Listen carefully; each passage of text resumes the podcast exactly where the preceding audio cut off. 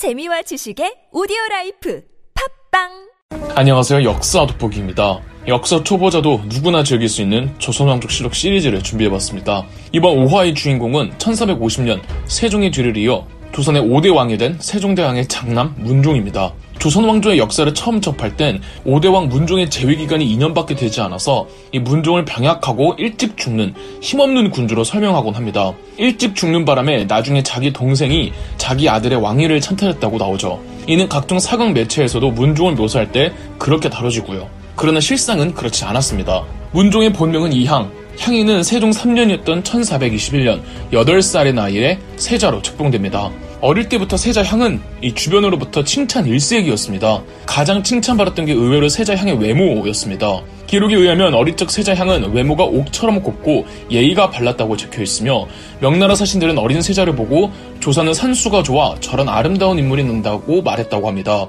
심지어 너무 귀여워서 명나라 사신들은 세자를 데리고 차를 마시거나 말을 함께 타는 등 같이 놀기까지 했답니다. 세자 향은 커가면서 외모에 더 물이 오르는데요. 세자향은 체격이 건장하고 풍채가 좋았으며 수염이 그렇게도 잘생겼었다고 합니다. 물론 외모만 출중한 건 아니었습니다. 어릴 적부터 학습 능력이 매우 뛰어나서 세자 향의 학식에 숱한 신하들이 놀랐으며 조선 내부는 물론 중국 명나라에서조차 세자 향에 대한 기대를 한 몸에 받았습니다. 세자 향에 대한 기대가 높을 수밖에 없는 또 한 가지 이유가 유교 국가였던 조선에서는 적장자가 왕위를 계승한다는 것이 상당히 중요합니다. 그게 정통성이거든요. 그런데 태조 이성계 이래 전부 적장자들이 아니었잖아요.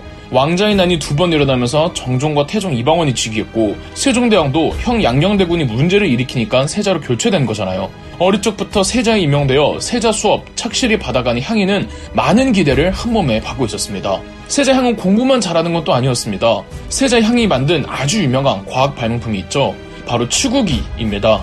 부전자전인지 세자향도 어릴 적부터 천문학, 기상정보 등에 유난히 관심을 보였다고 합니다. 27살 때 세자 향이 강수량을 측정할 수 있는 도구의 아이디어를 떠올리고 이 아이디어를 장영실한테 가져가서 만들어달라고 했죠. 이게 바로 추구기입니다. 많은 사람들이 추구기는 장영실이 만들었다고 아시는데 뭐 물론 만든 사람이 장영실이긴 하지만 최초의 설계자와 기획자는 세자 향이었던 거죠. 1442년부터는 세자 향이 28살의 나이로 이 대리청정을 시작합니다. 대리청정이란 피치 못할 사정으로 국왕이 국건물을 돌보지 못할 때 그의 아들 세자가 국왕을 대신해서 국건물을 돌보는 정치 형태를 말합니다. 세자가 대리청정 시작한 그 바로 다음 해 1443년 세종대왕이 한글을 발표하거든요. 이 세종대왕의 온신경이 한글이가 있었고 건강도 별로 좋지 못했을 시점이거든요. 이 그러고 세종대왕이 눈을 감는 1450년까지 약 8년간 대리청정을 도맡았습니다.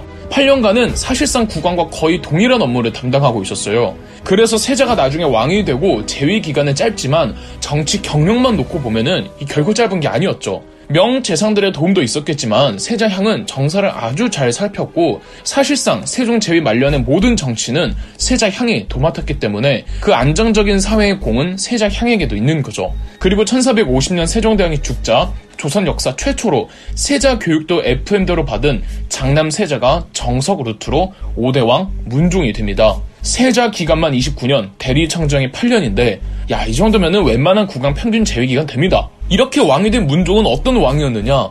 문종은 어마무시한 밀리터리 덕후, 소위 말하는 밀적이었습니다. 문종은 활도 뭐 굉장히 잘 썼다고 하고 군사 문제와 국방 문제에 대해 가장 많은 관심을 두고 있었습니다. 문종은 군사 훈련을 매우 중요시 여기며 조선의 국방력이 한층 더 강화되었고 치국기에 이은 문종의 두 번째 발명품 문종 1년이었던 1451년 화차를 직접 설계해서 만들어냅니다. 문종 이전에 신기전이라고 해서 화약의 폭발로 장거리까지 날아가는 대형 화살이 있었습니다. 그런데 신기전은 휴대하기도 불편하고 쏘기도 불편해서 초창기 공격용보다는 신호용으로 더 많이 사용했습니다.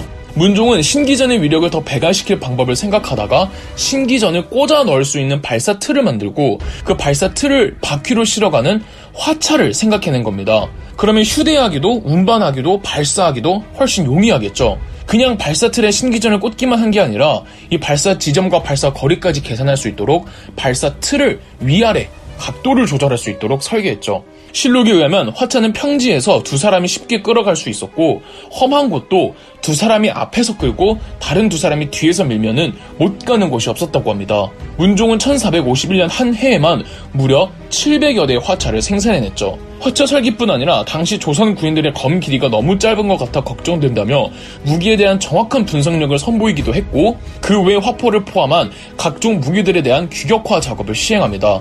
그냥 무기에 대해서만 전문가가 아니었습니다. 전쟁 이론과 진법에 대해서도 빠삭했는데 조선 군인들의 새로운 진법을 직접 고안해내며 신진법을 창간한 후 수양대군 김종서 정인지더러 자문하게 했습니다. 전쟁사에도 관심이 많던 문종은 고조선 이래 한국에서의 모든 전쟁사들을 정리한 동국병감 역사서를 간행하라 지시하기도 했습니다. 심지어 경연에서도 문종은 전쟁에 대한 이야기를 하자고 했고 신숙주는 주상께서 무만 숭상하시니 세상 사람들이 다 무에만 관심을 가집니다. 라고 상소할 정도였답니다. 자, 이렇게 모든 게 완벽해 보이는 문종이지만 문종 개인적으로는 비극적인 러브스토리가 있었습니다.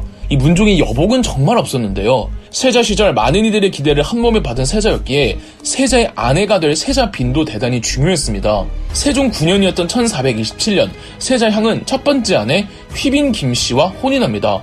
휘빈 김씨가 많이 못생겼었다고 하는데 그래서인지 아니면 세자향이 워낙에 워커홀릭의 모범생이라 여자에 관심이 없었는지 합방하기를 굉장히 자주 거절했다고 합니다. 그래서 휘빈 김씨는 남편의 사랑을 받을 수 있는 민간 신앙들에 빠졌고 무슨 뱀의 체액을 닦은 수건을 간직한다든지 여자가 신던 신발을 태운 가루를 술에 타서 세자에게 먹이려고 했다든지 이런 짓들을 하다가 세종한테 걸려서 휘빈 김씨는 세자 빈에서 쫓겨납니다. 1429년 세종은 이번엔 미모를 상당히 중요시 여겨서 얼굴 보고 새 세자빈을 간택해주니 이 여인이 순빈 봉씨입니다. 순빈 봉씨는 얼굴도 예뻤는데 세자 향은 계속 합방을 거부하니 아이를 못 낳는 거죠. 아들이 있는 세자와 없는 세자의 정치 안정도는 차원이 다릅니다.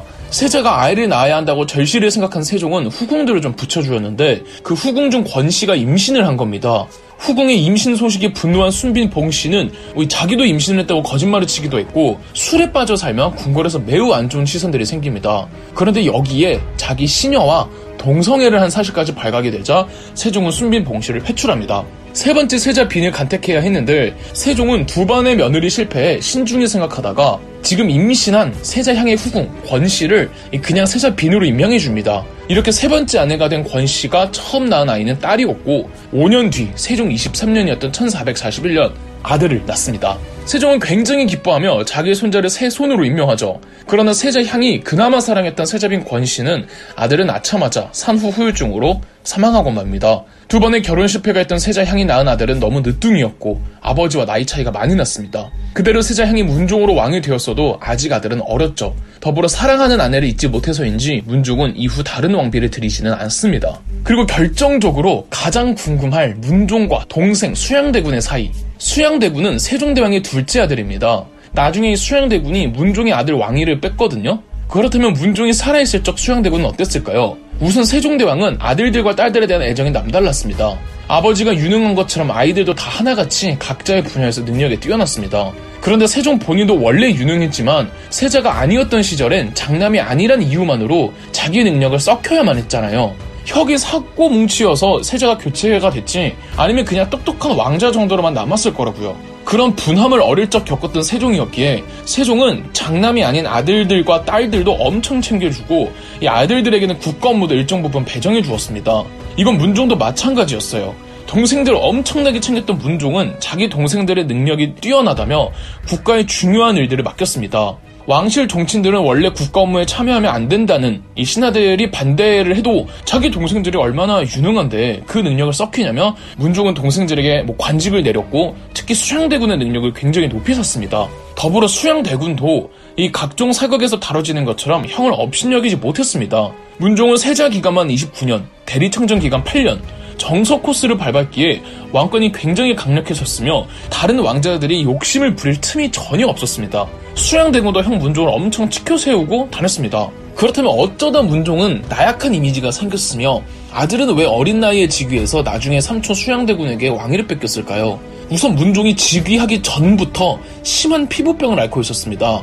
아버지 세종도 엄청 걱정할 정도로 피부병이 심했다고 하죠. 그래도 뭐 일상생활이 전혀 안 되는 정도는 아니었는데 즉위 후 2년째가 되던 해에 피부병이 갑자기 크게 도져서 그대로 사망까지 이어진 겁니다. 문종의 사망 나이가 39인데 이는 조선의 27명 왕들 평균 수명과 큰 차이가 나질 않습니다. 딱히 문종이 젊은 나이에 죽은 게 아니라는 뜻이죠. 애당초 문종은 늦은 나이에 왕위에 올랐고 재위 기간이 짧아서 약한 이미지가 생긴 거죠. 그리고 말씀드렸던 것처럼 결혼 생활이 두 번이나 실패해 너무 늦은 나이에 아들을 보는 바람에 아들과 나이 차가 많이 나서 문종은 그다지 젊은 나이에 죽은 게 아니지만 그 아들은 어린 나이에 6대왕 단종으로 즉위할 수밖에 없었던 것이고 또 문종은 아내가 아들을 낳고 바로 죽었고 또 재혼을 하지 않았기에 왕비가 없었고 어린 단종을 보호해줄 외척도 없었습니다. 이런 상황에서 1452년 문종 사후 문종의 어린 아들 단종이 6대 왕으로 즉위합니다. 그럼 역사 돋보기였습니다. 영상 재미있으셨다면 구독과 좋아요, 알림 설정까지 해주시면 감사드리겠습니다.